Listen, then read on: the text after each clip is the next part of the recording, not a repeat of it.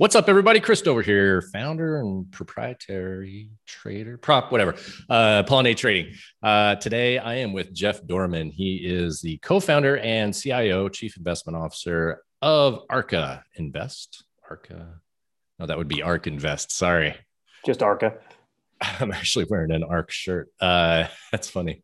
Um, he's the, uh, he leads the investment committee uh, responsible for portfolio sizing, a very important tool, of course, trading and risk management. Big fan of sizing, by the way. He's got over 17 years of trading and asset management experience, which he pointed out includes he personally has a much higher market cap than the first two firms he worked at, being Lehman and Merrill Lynch. Uh, went on to went on to uh, uh, oversee trading of 100 million dollar prop capital at Citadel uh, COO of Harvest Exchange, a fintech company widely used by asset managers. He's a CFA charter holder, has a BA in finance and economics from Washington University in St. Louis, and hails originally from uh, Cleveland and currently in Southern California. What's up, Jeff? That's correct. What's up, Chris? Good to be here, my man. Likewise. Likewise. Let's um first of all, actually, I we we had a little power failure a second ago, but let's uh so we had to restart it. I was going to say, let's jump right into one of the first questions, but actually wanted to get your uh, hear about Arca first, so that we can like frame instead of just going right into it. Yeah, absolutely.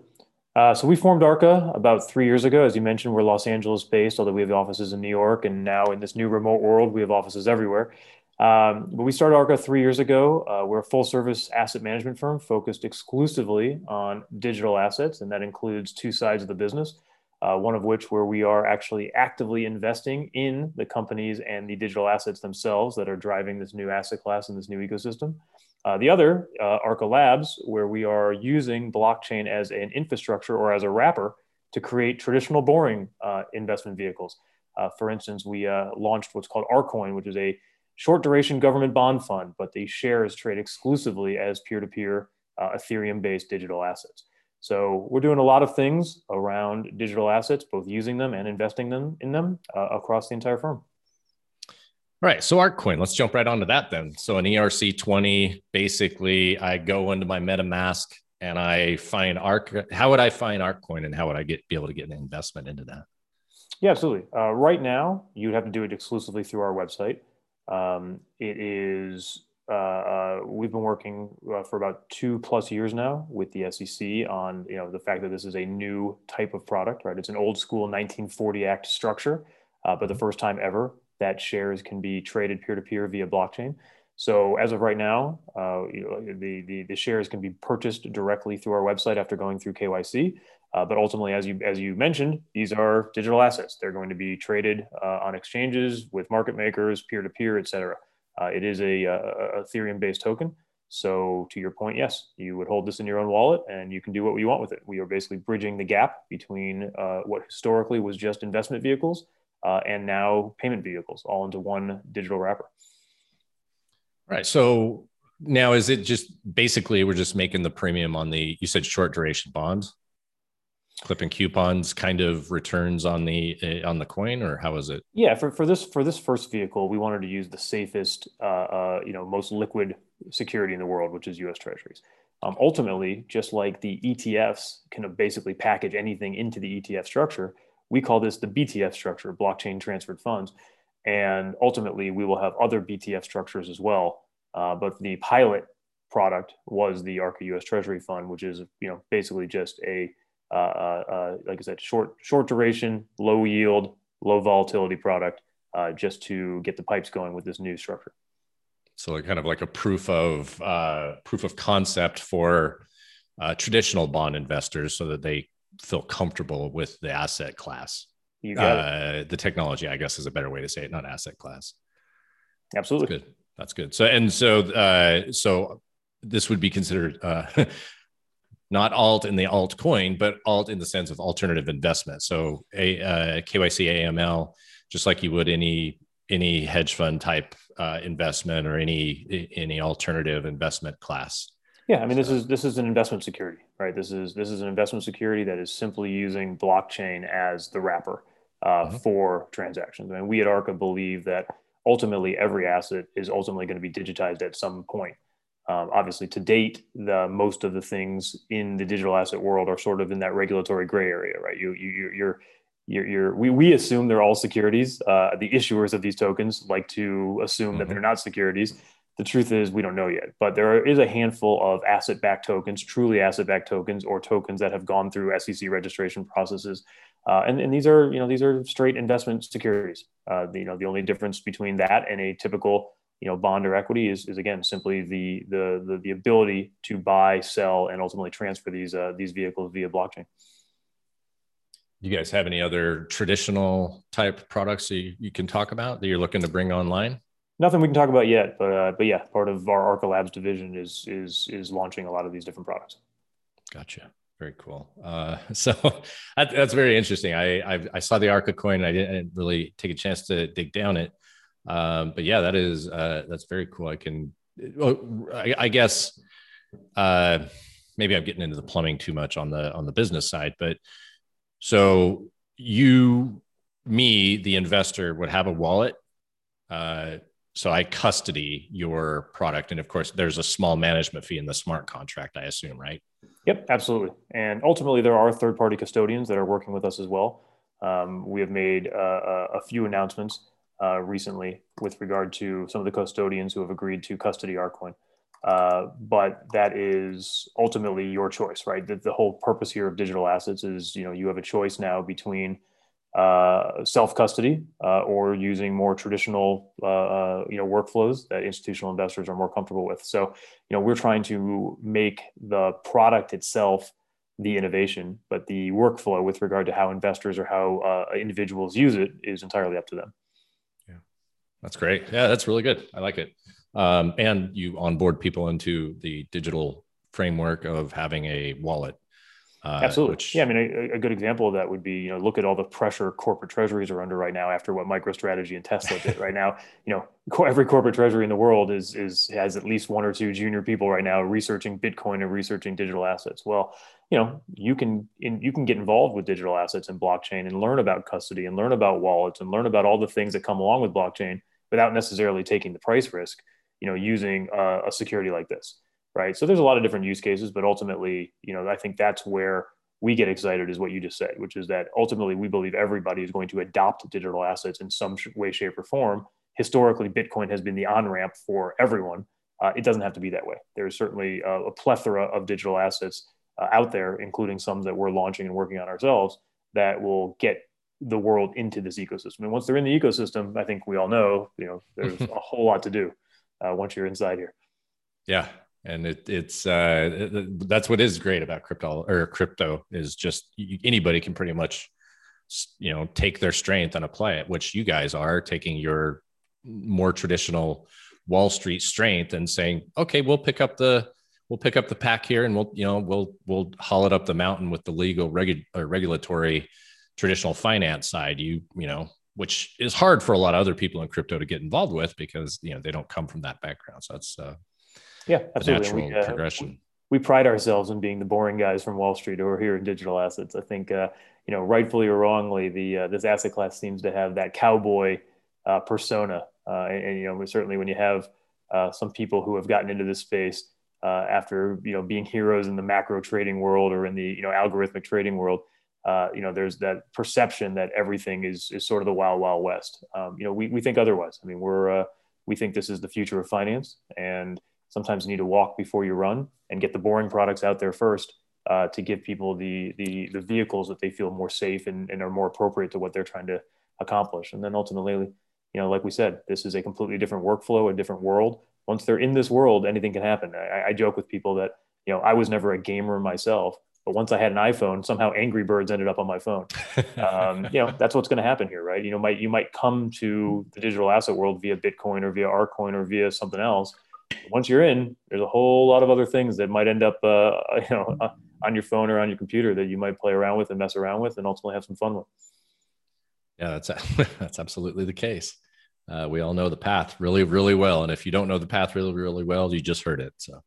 Uh, that's uh, until, until I meet the person who doesn't go that route, I'll we'll probably stick with that uh, scenario. Let's um, first thing I had to reach out to my community and ask them. I, I you know, I posted your most recent uh, blog post, and um, one of our guys, uh, not cowboyish by any means, crypto Derek Zoolander.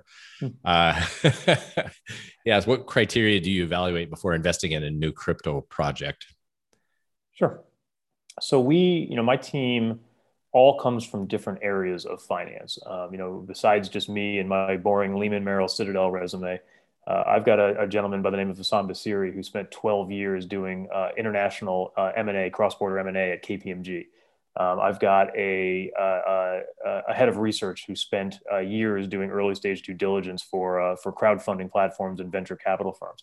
So we're a little different than some of the other uh, financial firms in, in digital assets you know, historically, when we came into this space, at least, there was really only like two kinds of investors, right? You had your algorithmic quantitative investors on one side who, quite frankly, didn't care what they were trading as long as there was high volatility and correlations and, and liquidity. And you had your venture capital firms on the other side who were really good at seeing the future, but necessarily weren't necessarily taking advantage of what this asset class had to offer in terms of liquidity and different attributes of tokens and um, you know even just capital markets events and catalysts. So we kind of fall in the middle. Um, we're not doing super early stage investing where it's you know pre-product, pre-revenue, pre-launch, um, but we're also not you know waiting until, these things have the liquidity profile of Bitcoin to start whipping them around because we can trade them a hundred times over. We generally look for strong management teams. Um, we generally look for uh, tokens that accrue real economic value meaning just like the corporate bond market and there's an infinite combinations of coupons and maturities and call structures and covenants we look for tokens that have the right attributes right whether it's an amortization feature uh, a dividend type feature you know some sort of velocity sink something that accrues economic value to the token itself. Um, and then we look at the metrics. You know we look at the real kpis we're looking at uh, you know are, is there user growth? Is there volume growth? Is there transactions? You know um, you know that's basically what we are looking for when we make an investment. And ultimately, we do it top down. You know, we come up with themes that we think are going to be powerful drivers of economic gains. And then we go bottoms up and we say, okay, well, now that we understand the theme, what's the best way to express that theme? And is there an instrument out there that will help us do that? Uh, and the reason that last part is so important is, you know, look at Bitcoin and its saturation right now. There's, you know, an infinite amount of Bitcoin products, it seems like right now, and they all have incredibly different return profiles. Like I was just looking at gr- the Grayscale Trust, GBTC versus actual Bitcoin um, over the last three years, starting in the summer of 2018, uh, GBTC has underperformed Bitcoin by about 300 uh, percent. 300%, not 300 basis points, 300%. you know, that, that's, that's insane, right? You think you're getting exposure to the theme that you want, but you expressed it in the wrong vehicle. Um, and that's ultimately what we try to do is we say, you know, whether it's web 3.0, DeFi, sports and gaming, digitization of the fan experience, you name it, we come up with a theme and then we look for the instruments that are going to help us express that theme. Nice. Have you faced much uh, challenge with it being a U.S. or I guess I don't know if you have an international uh, fund or an international product as well, but let's just assume we're talking about U.S. based. Have you found that to be a challenge getting access to what you want to get access to? Um, definitely, if you're a U.S. individual investor, it is there. There is uh, uh, some nuances between what you can and can't invest in. Right, the U.S. Uh, certainly in some ways they're doing regulation the right way, right? They're they're they're purposely slow playing it. They recognize that they don't want to all of a sudden have sweeping regulation that is going to be obsolete in three months because the industry is evolving so quickly. But at the same time, it's sort of embarrassing that the U.S. is on the same list with North Korea and Iran with regard to like countries that can't access certain sites. So you know, there is there's definitely that tug of war right now between the right regulation and too much restriction.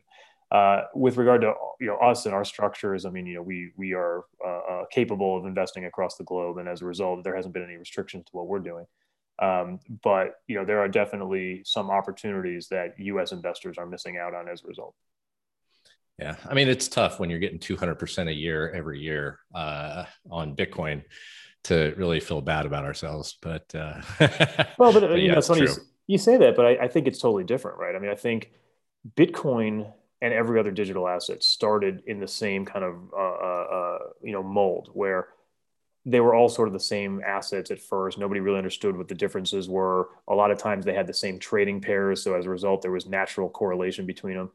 This asset class has changed a lot in the last three years. Um, you know, Bitcoin is really more of a large cap macro asset now that is much more tied to the dollar and rates uh, and and and uh, you know global monetary policy than it is to other digital assets. And similarly, most of the assets that we're investing in within our funds are the opposite. We, our correlation is going down versus Bitcoin, and the correlation is going up versus the Russell 2000 and the Nasdaq. Because for the most part, these are early stage technology companies uh, that are growing with real revenues and real cash flows, and have simply found a new medium uh, for capital raising via token and basically has inserted a token into their capital structure next to debt and equity and have found different ways to distribute value back to their uh, token holders.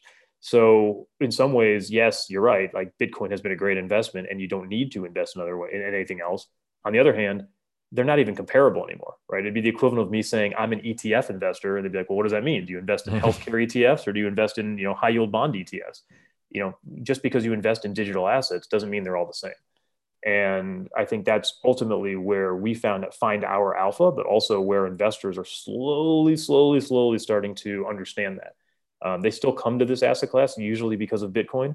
Uh, that's usually their first starting point but um, they are starting to recognize that there's more to it. And, and it is it's a, it's, a, it's a challenge because you know the media talks about bitcoin all the time. Uh, a lot of the richest and most powerful celebrities in this space are bitcoin only people it's very difficult to untrain people. It's almost like a, you know, if you ever had someone walk into a, a, a, a golf course with a bad swing, and after a few lessons, you're like, why don't we just switch you to the other side? Because we're never going to fix this bad swing.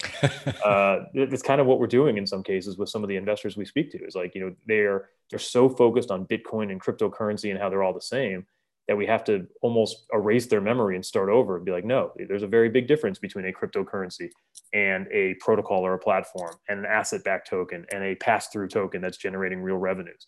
So, you know, it, it's, it's an education journey. And I, I, do, I would say that people who are only invested in Bitcoin uh, are not necessarily missing out, but they're definitely missing.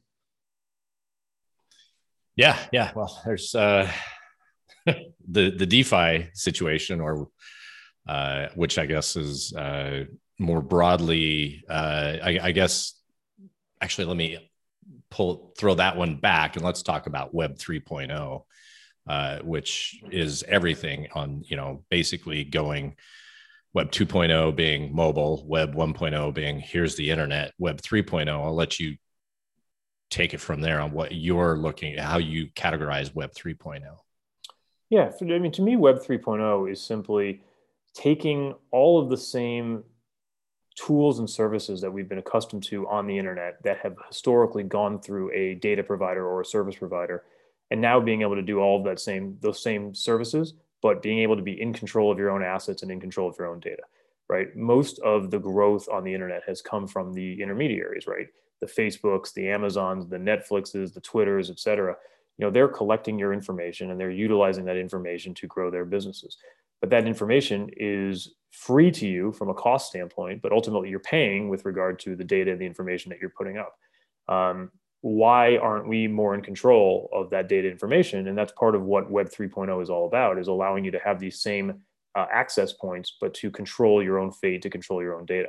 And whether that means, you know, if you're a content creator um, or you are a, a, a, a, you know, a lurker or a browser, uh, or you're an advertiser, et cetera, it's just being able to target more of this directly to uh, the consumers without having to go through those centralized power parties.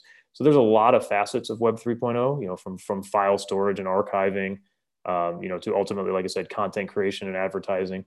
Uh, but ultimately, most of these are still in the early forms. Uh, you know, it's not. It's harder than people think to change workflows. You know, we might all hate Facebook, you know, empirically or ideologically, but if that's part of your workflow, it's kind of hard to change until someone else comes out there that has 2 billion people on there and all of the same features and services that Facebook has, right?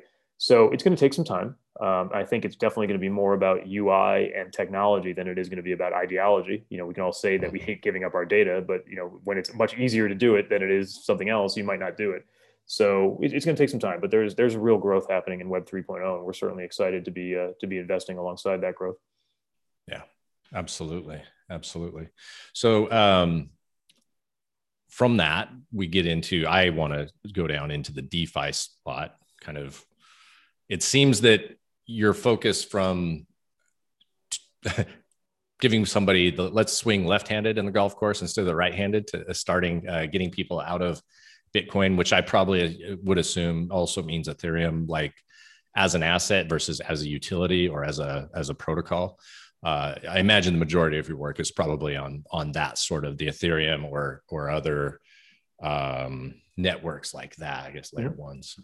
Uh, how involved are you guys involved in have you know defi summer and and everything that's happened there you know we're at what 43 44 billion locked value total locked value mm-hmm. uh, in the defi space i imagine that's not just a bunch of crypto derek zoolanders it's probably some real funds uh, involved to make a number that big how involved are you guys in the defi space so, so we've been very active investors in the tokens that are uh, backing and supporting these defi protocols um, in the specific fund vehicle, the, our flagship fund, we are not uh, putting any capital at risk in the DeFi ecosystem.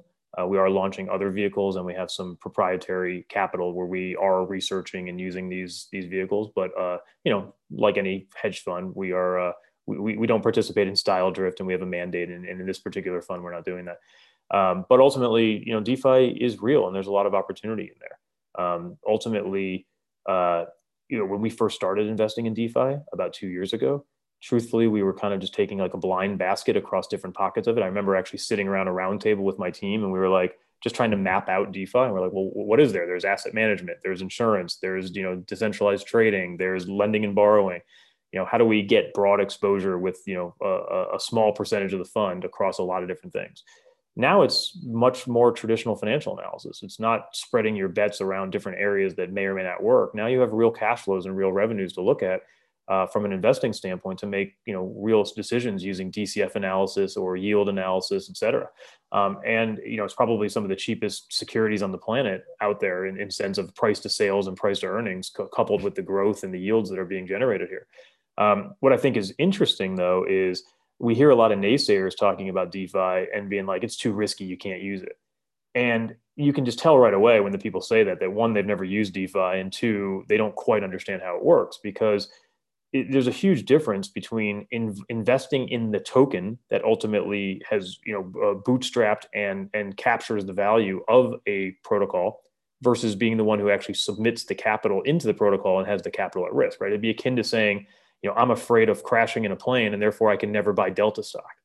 Mm-hmm. And that makes no sense, right? Because other people are using the planes and therefore there's going to be revenues and therefore there's going to be accretion to the Delta shares, even if you never fly a plane yourself because you're terrified. So that's the that's the best way to describe this. And we can actively invest in this ecosystem even if we're not using it. Now the flip side of that is this uh, uh, asset class was designed to be active participation. It wasn't designed to be a passive investor, right? You do get more out of it when you are an active participant. If you are providing the capital or you are, um, uh, uh you know, using your assets as collateral, you will de- definitely get higher yields and higher returns than if you are a passive investor. But that doesn't exclude you from being a passive investor. And I think that would be my takeaway: is that at the individual level, everybody should be experimenting with DeFi right now and putting some assets in MetaMask and connecting your wallets and testing some of these different features. At the investment level, you probably should find the ones that you actually enjoy using and make some investments. And they don't have to be mutually exclusive, but they can be. Yeah, yeah. Well, and, and you know, one of the one of the most obvious thing, e- easiest ways, I should say, to get into it uh, on on these major crypto bank exchanges, uh, Kraken, Gemini, Coinbase, for us in the United States at least. Uh, where Kraken has lacked in their UX skills uh, on the main platform, their UX in the staking platform that they have, you can just jump on there and stake Polkadot or or even better Kusama at the moment uh, for twelve percent. Mm-hmm. They're paying twenty percent if you stake on if if you go into the real DeFi world without that nice pretty wrapper on it. So they're making an eight percent you know they're making 8% off you but where else are you getting 12% on you know a token or, or, on something that's just that easy to get access to? So i would say well and that's the irony right now too is that there's trillions and trillions of dollars of wealth out there that are doing anything they can to get a 3 to 5% yield and physically can't get it anywhere right? And then meanwhile you've got this incredibly flourishing defi ecosystem where most of the participants don't want 5 to 10% they're looking for you know 5 to 10% per hour. Right. And you know so you have this mismatch right now between what's available in the digital asset world relative to the type of investors that are in here versus what's available in the real world compared to what they want. So i think it's only a matter of time before these worlds converge right? These yields are valuable and people want to earn them. Um, but I do I do think it's also really important for uh, investors of all sorts to understand where these yields come from. Right, there's a difference between staking and earning inflation rewards, right, which is essentially a company or project basically rewarding you for being an early user by by giving you uh, more tokens or, or more you know not shares obviously but the tokens represent a quasi equity um, that's a very different type of return than if you're using a you know a, a centralized exchange or, or like a BlockFi or a Celsius or a Nexo and you don't really know where that yield is coming from. And I think that's part of the power of DeFi is that everything's on chain and you can see it all. You know exactly where that yield is coming from if you decide to lend assets to Aave. You know, you know exactly where that yield is coming from if you stake an asset uh, directly with a protocol or platform. When you're doing it through a centralized company like Kraken, or you're doing, uh, uh, you know, some sort of yield enhancement through a BlockFi, Celsius, Nexo, et cetera, they're basically just hedge funds, right? You don't know exactly what they're doing, and I don't use the word hedge fund negatively. I run a hedge fund. I think it's a, you know, I think risk is a great thing. Risk is a terrible thing though when you don't know that you're the one taking risk, and I think that's where to me, the centralized exchanges and the centralized companies need to do a better job of transparency, right? For anybody who has kind of followed the grayscale arb trade uh, and, and, and BlockFi, for example, like BlockFi is a great company. These guys just got a $3 billion equity valuation. They're, you know, they're, they are definitely doing the right things from a risk management standpoint. The problem is they're acting like a bank. You go there and in 30 seconds you sign up and you deposit your assets and you think you're just earning some risk-free return on your assets. When in reality, behind the scenes, they're doing risky arbitrage lending and, and grayscale arb trades and all these different asset liability mismatches where at any given time there could be a blowup. And again, I don't think there will be a blowup at BlockFi. I know that team. I think they're very good. But why aren't they disclosing it, right? If you know, their answer is we're going on podcasts and we're talking about it, but they're not disclosing it on the website at the point of purchase, right? It's the equivalent of, uh, you know, if I buy a chocolate bar and they refuse to put any of the sugar information on the label, but three months later uh, you know, I, I, I go on a, a, podcast and I hear that I'm, you know, ingested you know, tons of fat into my system without knowing it. So I think there is an obligation to be more transparent. Um, that being said, again, as an individual, you should absolutely be experimenting with these things and, and trying to learn where that, you know, how do I generate these yields? How do I get these returns? But also don't be afraid to ask questions and be like, wait a minute, you know, this, if this sounds too good to be true, maybe it is. How are you generating it? What are you doing? And um, you know, I think uh, uh, uh, it, it's incumbent upon everybody in this industry to seek those answers and demand those answers.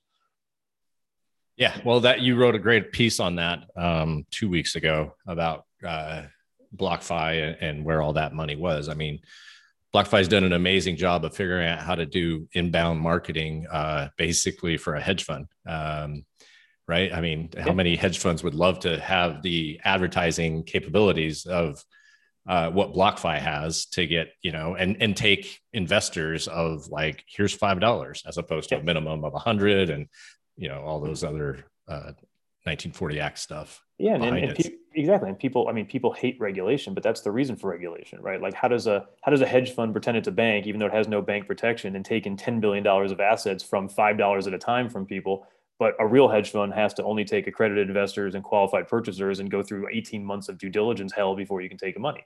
When in reality, you're basically offering the exact same service. You're taking risk to, to provide a yield. And I think, you know, ultimately that's where regulation can be a good thing is in making sure these risks are disclosed. And, and I'm all, I, I think the accredited investor law is stupid. I'm all for people being able to do whatever they want with their money. But again, you should understand what what's happening, right? And there's an example of that. There's a there's a small company called Cred Capital that recently filed for bankruptcy, mm. and you know they lost about uh, a uh, hundred million dollars of customer assets in, in, in the course of doing this, and none of those hundred million dollars of, of, of depositors had any idea the risks that this company was taking.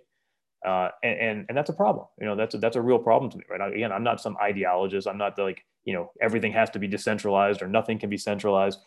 I think uh, consumers and individuals and investors should have choice, but that choice that choice should be educated. And education is uh, uh, something that especially the younger generation now, the millennials, and they're very good at. Right? They like to be self-taught. They like to go on Robinhood and mess around. They like to go on Coinbase and mess around. But we can't intentionally hide information. People should be able to research and find that information and, and make educated decisions on what they're doing with their capital. Yeah, that's absolutely the case. And, you know, certainly people like you coming on podcasts and doing these sort of things, giving it from a different perspective, uh, is definitely useful in the business. Where, uh, and this, the, you know, you know, to BlockFi's credit, I guess this is probably where a lot of their uh, let's call them LPs. a lot of their uh, their people probably were on podcasts, getting it out there. But I, I absolutely agree that there is a lot of that. Um, being like with DeFi, where you have the smart contract and you can actually see what is happening. You can open it up and take a look, say, okay, this is what they're doing, this is what they're doing, this is what they're doing there. You go to a BlockFi, you're just assuming that the the nice social network type uh, you're the product is um, is in your favor. We'll find out. Not that I won't don't have a BlockFi account and definitely looking forward to the Visa card. But uh, yeah, for sure. And, and, you know what I mean? Like you know, there, there's also some hypocrisy there too, right? In that there are definitely hacks in DeFi ecosystems, right? We've seen some protocols be hacked, but the difference is when there is a when there is a hack, you know about it within minutes, if not hours, or you know certainly by yeah. days, and usually there's some sort of a remedy right away most of the time when financial services firms get in trouble it's not because they made a mistake it's because they doubled or tripled down to try to get, dig themselves out of the mistake. Again for anybody who's a real nerd out there like myself go read the docket the bankruptcy docket from cred capital. They didn't do anything wrong at first. They had a regular business where they were taking deposits and they were lending it out and they were earning that spread and paying their depositors. But when they got in trouble in march 2020 then they started going crazy trying to get the money back. They started levering up they started making loans to Asian loan sharks at 30% yields. Like you start doing all these things to dig yourself out of a hole. And then all of a sudden you find out that you lost all your capital and you have to file bankruptcy and you get fraud charges. So, you know, I don't, I'm certainly not comparing a BlockFi to a Cred Capital, right? Cred Capital is facing fraud charges. BlockFi is, you know, at least to date, very talented risk managers. But the point is, you know, in the DeFi world, if there is a mistake, you're going to see it right away and there's going to be a remedy. Whereas you have no idea what's going on behind the scenes in some of these centralized firms. That's true. Well, and, you know, Lehman Bear Stearns is, you know, you can pull open the code of the project you're looking at. And, you know, like you, you can't pull open the code of Lehman. Yep. Uh, you couldn't at the time. Like, like who could have walked their way, you know, backed their way into that, uh, that whole scenario or, or night, um, you know, like all those different, firms that went down back then. At least with yep. you know nowadays, all you have to do is learn how to code a little bit. Uh, you don't even have to really fully understand the code. Uh, a lot of it is is just really laid out, and you just need to start writing it down, and you can figure out those sort of things. But that's it's the transparency of that is is truly uh, different for those who have gone through the Lehman and the Bear and all those different experiences. Yep, 100%. Yeah, exactly. I'm not I'm not pro centralization or decentralization. I'm pro transparency. And I think I think you know you hit it on the head, right? These are we now have the technology and the social networks and the ability to communicate in real time that there shouldn't be any more guesswork. Yeah. Yeah.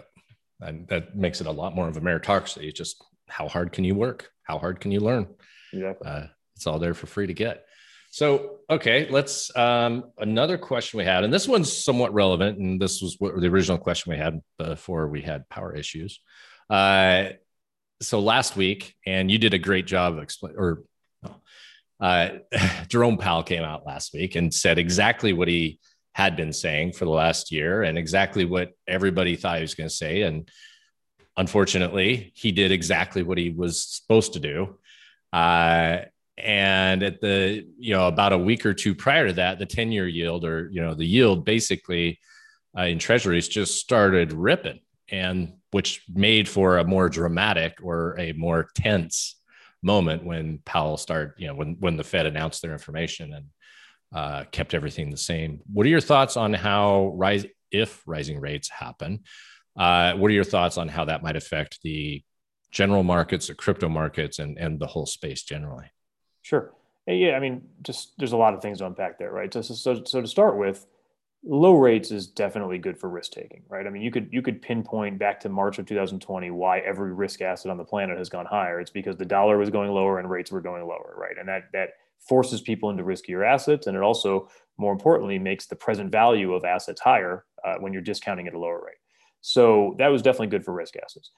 As rates started to rise, you could see capital rotation start to happen. Um, you know, uh, Deutsche Bank put out a great chart recently looking at the returns by sector and asset class from March of, t- 2020 to November 6th when the vaccine was announced, and then subsequently from November 6th to present uh, after the vaccine. And you see a huge rotation. You've seen uh, uh, all the stay-at-home stocks, you know, your Pelotons and your Zooms and all your tech stocks ripping from March to November, and then all of them have struggled at the expense of consumer cyclicals, banks, energy, all the companies and projects that do well in a rising rate, you know, inflationary environment. Uh, you know, basically as GDP grows, you know, those are the sectors that do better. Uh, in fact, the only asset that did well in both environments was actually Bitcoin, which had uh, basically triple digit returns in both periods. But, um, uh, you know, so rising rates do matter in the sense that it does suck leverage out of the system. Uh, it does make present value calculations lower. It does uh, uh, uh, inhibit some risk taking when you can earn a you know quote unquote risk free rate again. Um, so it definitely will suck some of that risk taking out of the system.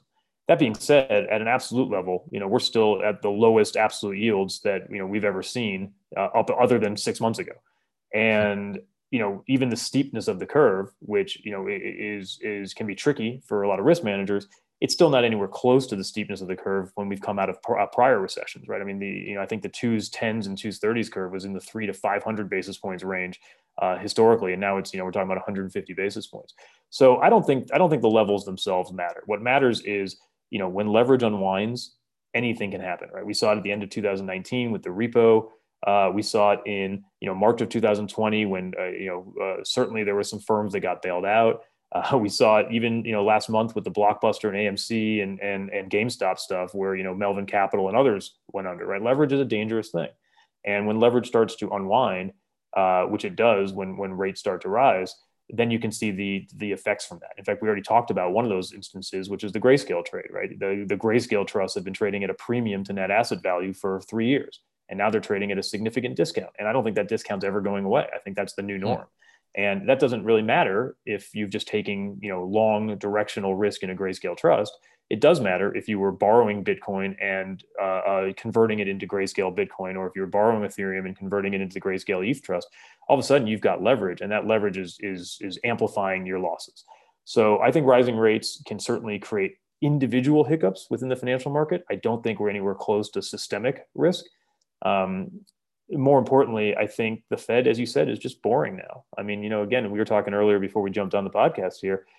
You know, you as a trader on a on a on a Merrill or a Lehman or a Bear, wherever, you know, you used to be glued to your screens when that 8:30 a.m. economic data came out or when the Fed spoke. You know, now we had the worst retail sales, I think, in in, in two years the other day, and the markets didn't move and no one even cared, and half the traders were getting bacon, egg, and cheese sandwiches in the cafeteria because it just, you know, we're we're in this new norm where the Fed is telling us where we're going, and they're not changing regardless of weekly or monthly data. And the numbers don't matter anymore. We've got this implicit Fed put. Uh, bad news is good news, and you know, go go go enjoy your uh, go enjoy your sandwiches while you uh, while you wait to hear what, uh, what when the Powell when the Powell policy finally does change. I remember the uh, uh, the the briefcase watch of uh, what was his um, was his name? Uh, uh, Greenspan briefcase watch on CNBC, and they would have you know him walking across the street with how big his briefcase was, and everybody would be making adjustments if his briefcase was a little too heavy. And uh, I mean that that's to the point to yeah. further to drive the point home. There is now, you know, that was the thing that everybody paid attention to was his briefcase size. Now it's like they don't even pay attention to the. Well, I don't. I don't pay attention to the news conference.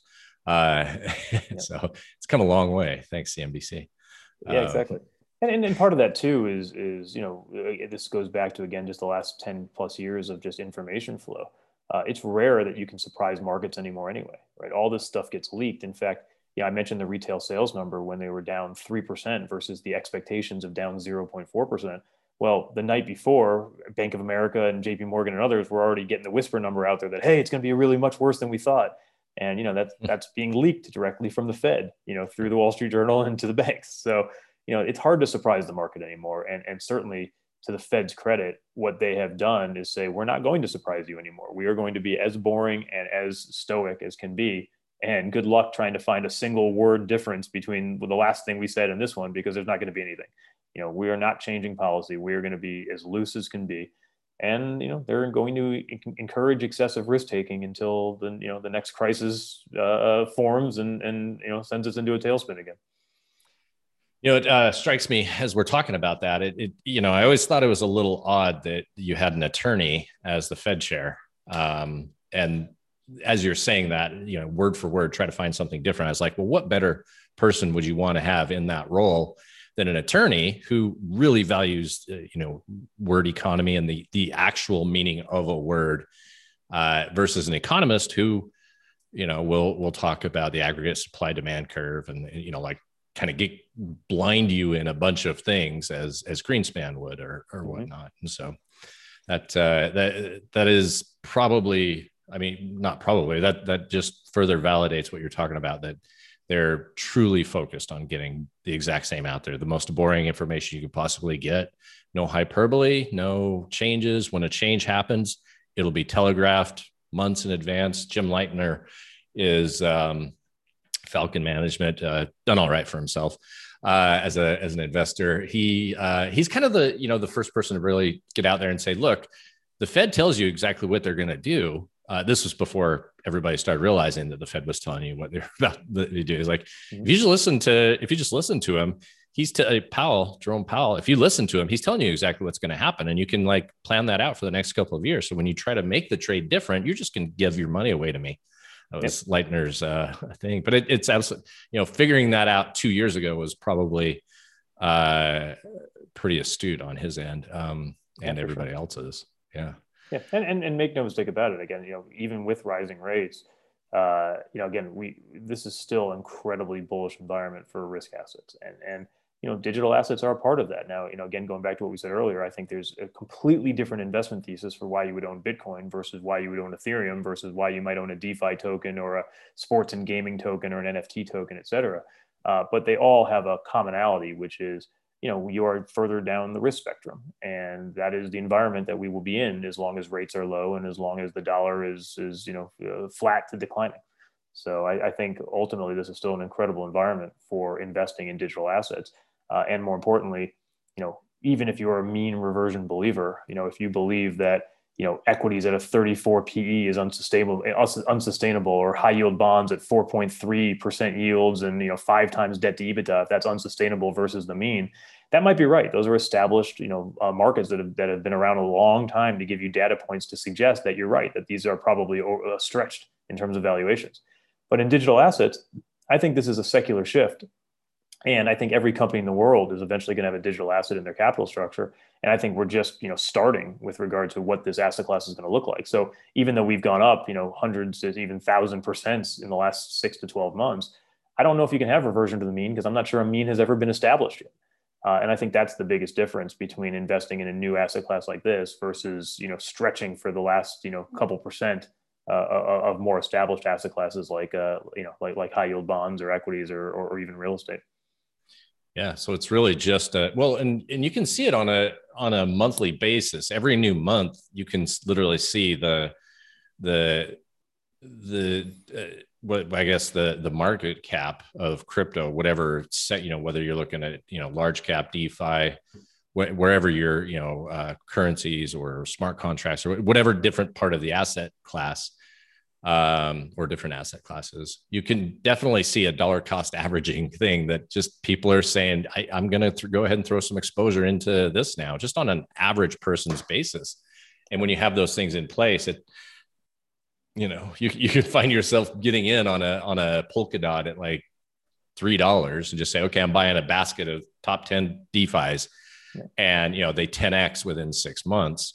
Uh, and you continue to dollar cost average because it is constantly thrown in there. Not, I'm not even talking about the the stimulus checks, but definitely we're seeing a dollar cost averaging has really taken over since around probably you know when Bitcoin right around the thirty thousand area. To me, it became extremely obvious that uh, everything was coming in. But over the summer, of course, with with DeFi, it you know substantially different than 2017 too, because it was you know two dudes in a white paper uh, in 2017 raising hundreds of millions of dollars. And now you actually have real businesses real assets.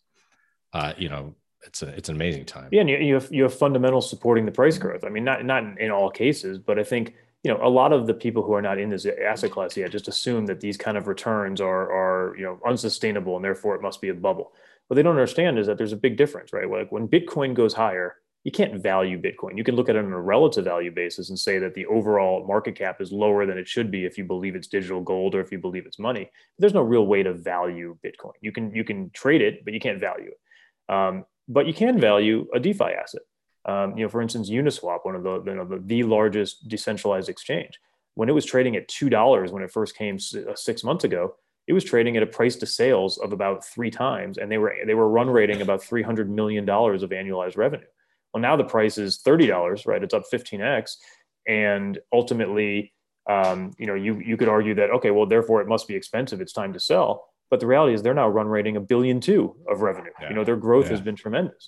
And I think that is, you know, the, the price to sales ratio is a little higher now. It's, you know, it's a little over 10 times versus around three times. But you could warrant that this should be trading at a 50 times price to earnings uh, based on the growth, right? Now, Nexus Mutual is another favorite example I have. Nexus Mutual is, is insuring all of DeFi.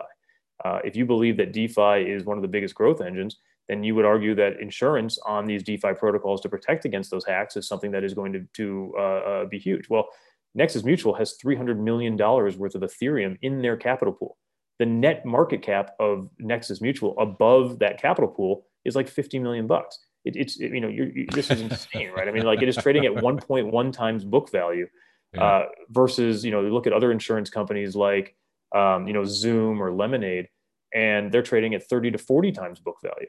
So, you know, even though the price of Nexus Mutual is up 5x in the last six months, you know, you could argue that it's still incredibly undervalued. And I think that's where, when you start to really do the research and you start to really do the work on what's happening in this ecosystem, uh, you'll realize that price does not mean cheap or expensive. Well, the fundamentals are real and they're growing faster than any other asset class we've ever seen. Yeah. Well, it's, it, it's uh, as if, it's as if you have the ability to have uh, early access to venture type returns in a highly liquid, highly ish liquid uh, environment without having to meet the teams and without having to go through deal sheets and you know putting on your your uh, your vest and going out and doing the meeting and you know all the stuff that VC type work involves. Your Patagucci vest is key. um, yeah I, so it basically it is it, and it's very very simple in a venture world you're you're pre-revenue a lot of times you're uh, sometimes pre-product or certainly pre-product market fit or whatever uh, and you're getting the same sort of returns that we can get or we have gotten i guess recently uh, in the last six months but you can do it from your home you can do it from a spreadsheet where you can pull down a thousand um, a thousand assets and you know come up with a, a, a, you know some sort of financial model to compare these against. PE probably is just based on this one is the easiest way to look at that. Uh, that seems like a pretty easy one to throw in a spreadsheet. Sort it by uh, sort it by the price uh, PE ratio and, and, which what your tier of expensive, cheap, and undervalued is and probably just get after it. That's a fairly simple analysis. And a lot of these tools are freely available. It's the fact that most of the investors in the space aren't thinking that way yet, right? We mentioned the VCs are generally not looking at that because they're looking at pre-revenue, pre-product anyway. The traders are certainly not looking at that. They're looking at charts. But this information's out there if you choose to look at it. I mean, there's a great site called Token Terminal where you can look at the price to sales and the price to earnings and the price to book and all these different metrics, and it's calculated for you. So what, what we found the most interesting when we started Arca is we had to dig really hard to get this information when we first started uh, uh, valuing these companies. I mean, we have, we have investment memos and models for every investment we make, which is obviously counterintuitive relative to a lot of the people's uh, uh, uh perceptions of the space, which is which is that it's just being traded for the sake of trading. But we had to invent a lot of these models. Um, you know, we, there, there is no Graham and Dodd or Frank Fabozzi in this space yet. You know, we we, we had to be the, we had to be those uh, people ourselves. But now it's it's a lot easier. This information's out there. There's a there's a handful of people providing this data. Uh, there's just not that many people interpreting the data, right? You know, there is still a lot of information that goes undetected or undiscovered uh, in this space that you know traditional financial analysts and traditional traders could take a look at this and recognize like wow you know this is up 10x but it's still cheap and i still want to own it sure yeah well and you know kind of the just you know the nativeness of the digital currency means that it kicks off a tremendous amount of data already. So it's pretty much you just you the individual deciding I would like to pull this data down and and analyze it or token terminal, Messari you know, there there's so many data visualization and and uh, analysis tools out there that are free for so much of it. And then, you know, if they do a good job, uh, they they wrap it up in a monthly fee or something like that. If you know, to support the work of five analysts to really deliver uh, great products. So this is really cool. Yeah. I pulled and, and the, the irony, of course, is that a lot of traditional analysts are waiting for the Coinbase IPO or the, the direct listing, right? Because they're like, well, that's a that's a company that I can model. Well, once you actually build your model, you'll realize that basically 95% of their revenue is driven by the price of Bitcoin anyway. So right. after you go through all the all the modeling, you'll realize that this is just you know massive le- uh, uh operating leverage to Bitcoin, and that's no different than you know Galaxy or Anchorage or any other you know quote unquote crypto stocks that are out there. They're highly levered to Bitcoin. There's a lot of money and wealth that is you know directly uh, tied to the fate of Bitcoin. Whereas when you get into DeFi and Web 3.0 and on sports and gaming and NFTs, this is an entirely different asset class that just happens to share the same digital asset wrapper. And the investment drivers are totally different. So, you know, by all means, if you are looking at these crypto stocks and you're looking at, you know, Bitcoin, you should be expanding and looking at these other areas because you'll find that uh, it's one of the few asset classes left that is not overly saturated by, uh, uh, you know, hundreds of people looking at the same information and drawing the same conclusions. Yeah, that's easy to see. Yeah. Um, well, I got to I'm to start wrapping up here for you, let you get back to your day. Uh, but the last thing I wanted to ask is what do you, oh, this is kind of a speculative thing, but how much do you think Coinbase of their IPO that they're going to buy uh, digital assets with those proceeds? Or do you think that will happen at all? Well, there, there, there's not going to be any proceeds. They're not doing an IPO, they're doing a direct listing.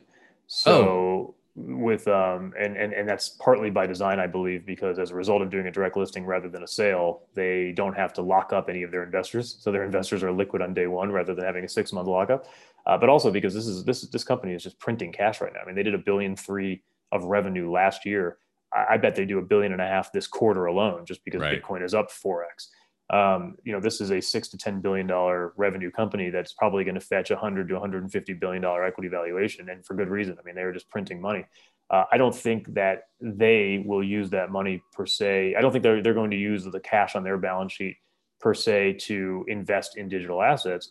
But what I do think is that there's a ton and ton and ton of people in this ecosystem. They're going to get very rich off of this direct listing, and they're going to pour that money into the ecosystem. So yeah, they're going to start their own venture arms. They're going to invest directly into these assets. So they're, you know, we talked about asset rotation, just like in the equity market where asset the, the rotation is happening into banks and energy right now.